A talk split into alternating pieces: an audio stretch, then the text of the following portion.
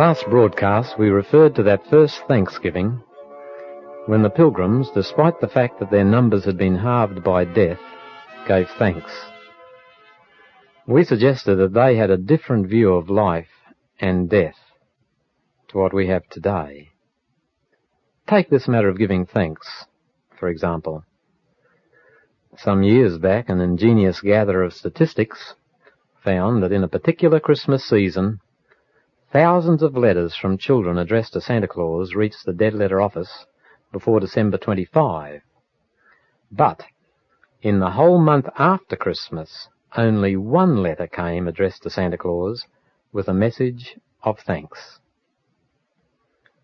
Similarly, the story is told that two angels were sent out from heaven, each with a basket to bring back the prayers and thanksgiving of those on earth. The angel of thanksgiving started with a large hamper, the collector of petitions with a small basket. But when they returned, each was in trouble. The petitions overflowed the basket and filled the sack as well, while the angel of thanksgiving only had three in his hamper. My friends, we dare not despise the nine lepers who were cleansed, who did not return to thank Jesus, because it's always been much easier to cry out, give me, than it has been to give thanks.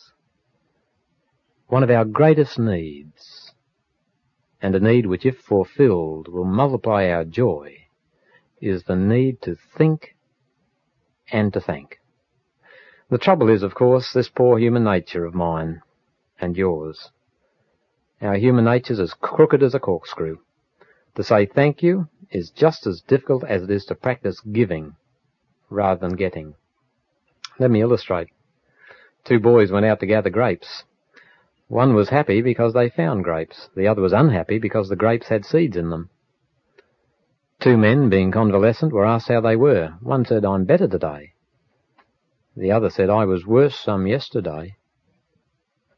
When it rains, one man says, this'll make mud. Another says, this will lay the dust. Two girls examined a bush. One observed that it had thorns. The other that it had a rose. Two children looking through coloured glasses. One said, the world is blue. The other said, it's bright. One person says, our good is mixed with evil. But another says, our evil is mixed with good. Two men looked out through prison bars, and one saw mud and the other saw stars. Does it not occur to you, dear listener, that misery is simply a synonym for ingratitude? For always there's something to be thankful for. Even on the worst of days, we can be thankful for what hasn't happened. And I often think of that little boy in class. When the pupils were asked to list all the things they could be grateful about, in his list, he had included the fact that he had glasses. Why, Johnny, said the teacher, why are you thankful that you've got glasses? His answer was, I'm glad I've got glasses, because the boys won't hit me, and the girls won't kiss me. There's always something to be grateful for, my friends. The trouble with most of us is that we are too prosperous. We have it too easy in this day and age. That's what distinguishes us from the pilgrims on that first Thanksgiving. Many years ago, quite a number of beehives were carried to the island of Barbados in the West Indies. At first, the bees went diligently to work gathering honey for the coming winters. But when the bees found that they were in a land of perpetual summer, they ceased to gather honey. Instead, they spent most of their time flying around stinging the natives. And this is the way it has become with us in the Western world. We have a spiritual degeneracy. God has surrounded us with so many blessings that instead of working for His glory and for the good of our fellows, like those seven men among the pilgrims who were still healthy enough to tend the sick, instead of that, we spend most of our time in living for ourselves. We thrust the sting when we should be gathering the sweetness. We should be gathering the sweetness of life to give out again to starving men. We should thank God not just for prosperity, my friends, but even for the threats to that prosperity, which cast us upon Him in faith. We should praise Him for the trials and temptations that keep us from sinking into an attitude of self-content that can destroy the soul. Did you know that one whole book of the Bible has the theme of thanksgiving right in the middle? On one side of it, God is speaking to man. On the other side, God is speaking to man. But in the middle book of the Bible, man speaks back. What about? Mainly thanksgiving. The name of that book is Psalms, which is the equivalent of the Hebrew title of praises. If you look at the last five Psalms, and particularly the last Psalm, you will find that the theme of thanksgiving is summed up in a great crescendo. Notice Psalm 150. Praise the Lord, praise God in His sanctuary, praise Him in His mighty firmament, praise Him for His mighty deeds, praise Him according to His exceeding greatness, praise Him with trumpet sound, praise Him with lute and harp, praise Him with timbrel and dance, praise Him with strings and pipe, praise Him with sounding cymbals, praise Him with loud clashing cymbals. Let everything that breathes praise the Lord. Praise the Lord. Just look, my friends, at those Psalms, particularly the last five that summarize the book, and notice how they begin, Praise the Lord, praise the Lord, O my soul, and so on. Someone might say, well, I don't have much to praise God for. May I introduce you to an alphabet of thanksgiving that one person devised? Let me read it to you. The alphabet of gratitude. A, that stands for America or for some like me, for Australia. B for beauty, books, brotherhood, birds, brooks, bonfires, Bible.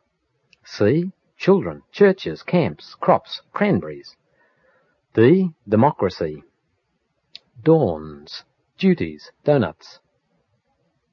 E for eyes, education. F for faith, friends, fun, flowers, freedom. G for God. H for hope, happiness, home.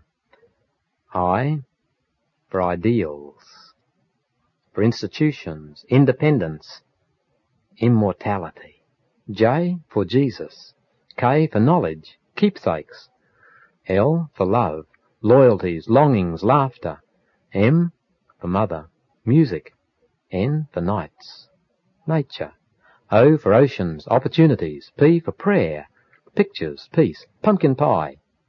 Q for quests and for quoits. R for right, reasons, rest. S for strength, strangers, ships, sunsets. T for truth, tomorrow. And at Thanksgiving time, turkey. U, universe, universities, unity. V for victories. W for worship and for work. X, Christmas, Xmas. Y for youth, years, yesterdays. And Z, Z for zoos, and zest, and zippers. Do you like that, my friends? There's always some reason for gratitude, is there not? There's a sermon in each word there. We indeed need to think and thank. Of course, there can be a danger in thanksgiving. Do you remember the story of Mr. Micawber? Dickens Micawber and David Copperfield. He was leaving London, but he owed Mr. Traddles forty-one pounds, ten shillings, and elevenpence halfpenny. And so said Mr. Micawber, to leave this metropolis and my friend Mr. Thomas Traddles without acquitting myself of the pecuniary part of this obligation would weigh upon my mind to an unsupportable extent. I have therefore prepared for my friend Mr. Thomas Traddles, and I am now holding in my hand a document which accomplishes the desired object, I beg to hand to my friend Mr. Thomas Traddles my IOU for 41 10 11 1/2, and I'm happy to recover my moral dignity and to know that I can once more walk erect before my fellow man. My friends, we needn't make our thanks like Mr. Micawber's IOU and think we've discharged our debts to God. Too many are good with words and poor in deeds. Too many are really borrowing from God but never repaying, because the life is no different. Because we are strangers too often to service for our Maker and our fellows. Think in contrast of Paul the Apostle. He was no stranger to thanksgiving. He could write, Thanks be unto God that always causes us to triumph in Christ.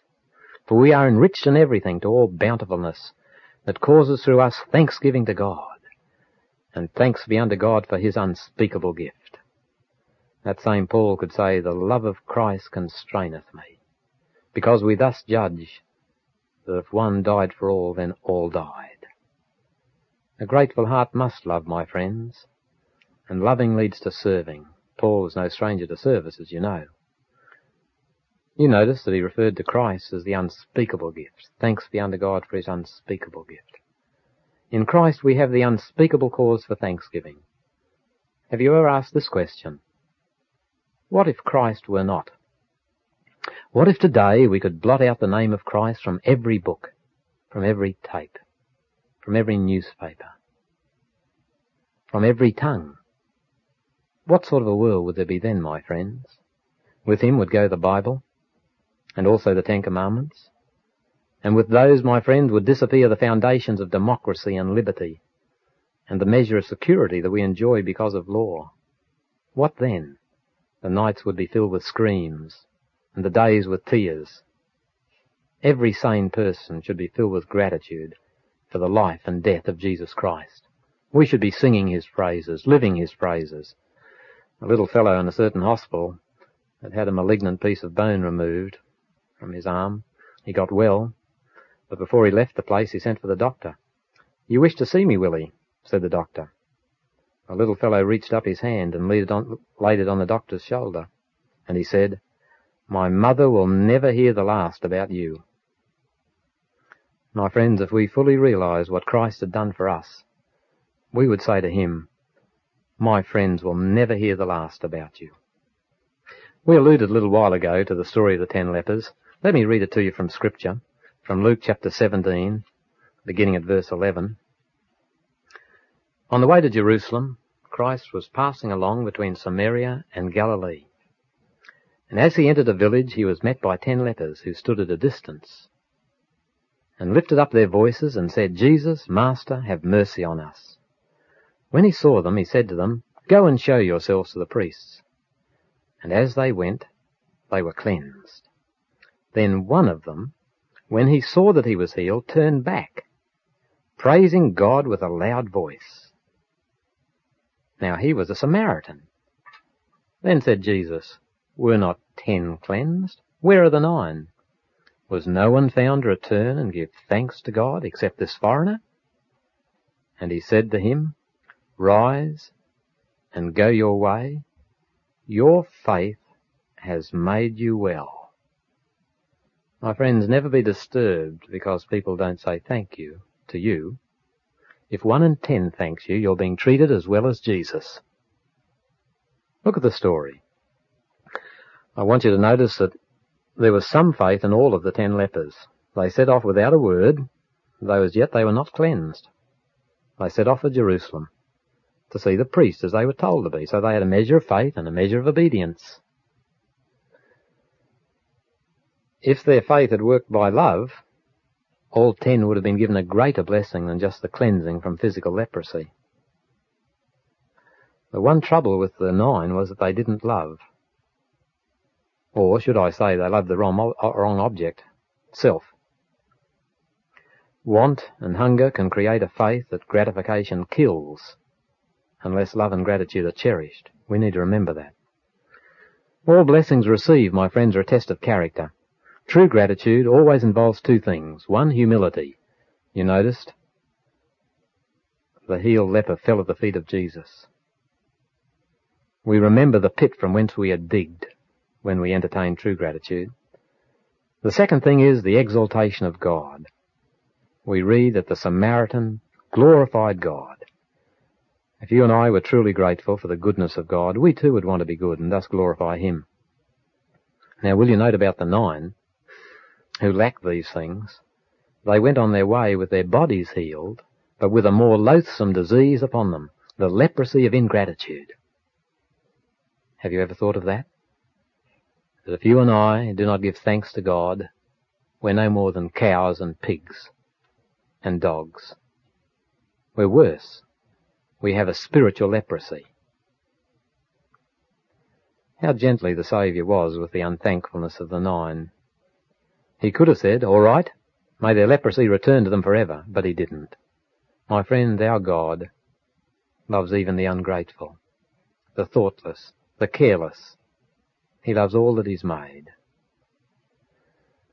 No doubt there are more than nine sources of ingratitude, but I remember, I think it was Spurgeon, who suggested there were at least nine, and that each of these nine unthankful lepers may represent one of these causes.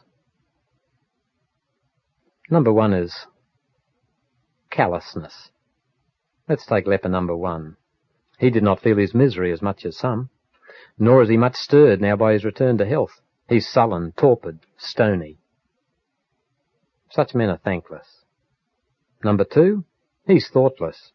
Leper number two is thoughtless. He's more like the shifting sand than hard stone. He never reflects, never introspects, never recollects. The unreflecting are ungrateful. That's why we need to think and thank. Number three leper is proud. He has not had more than his merit in being healed, he thinks. Why should he be thankful for what his respectability, his station in life deserves? It's only the humble-hearted who are truly grateful. Leper number four is envious. Though healed, he has not all that some others have. They're younger or stronger or have more friends to welcome them. He's envious. Envy turns sour the milk of thankfulness.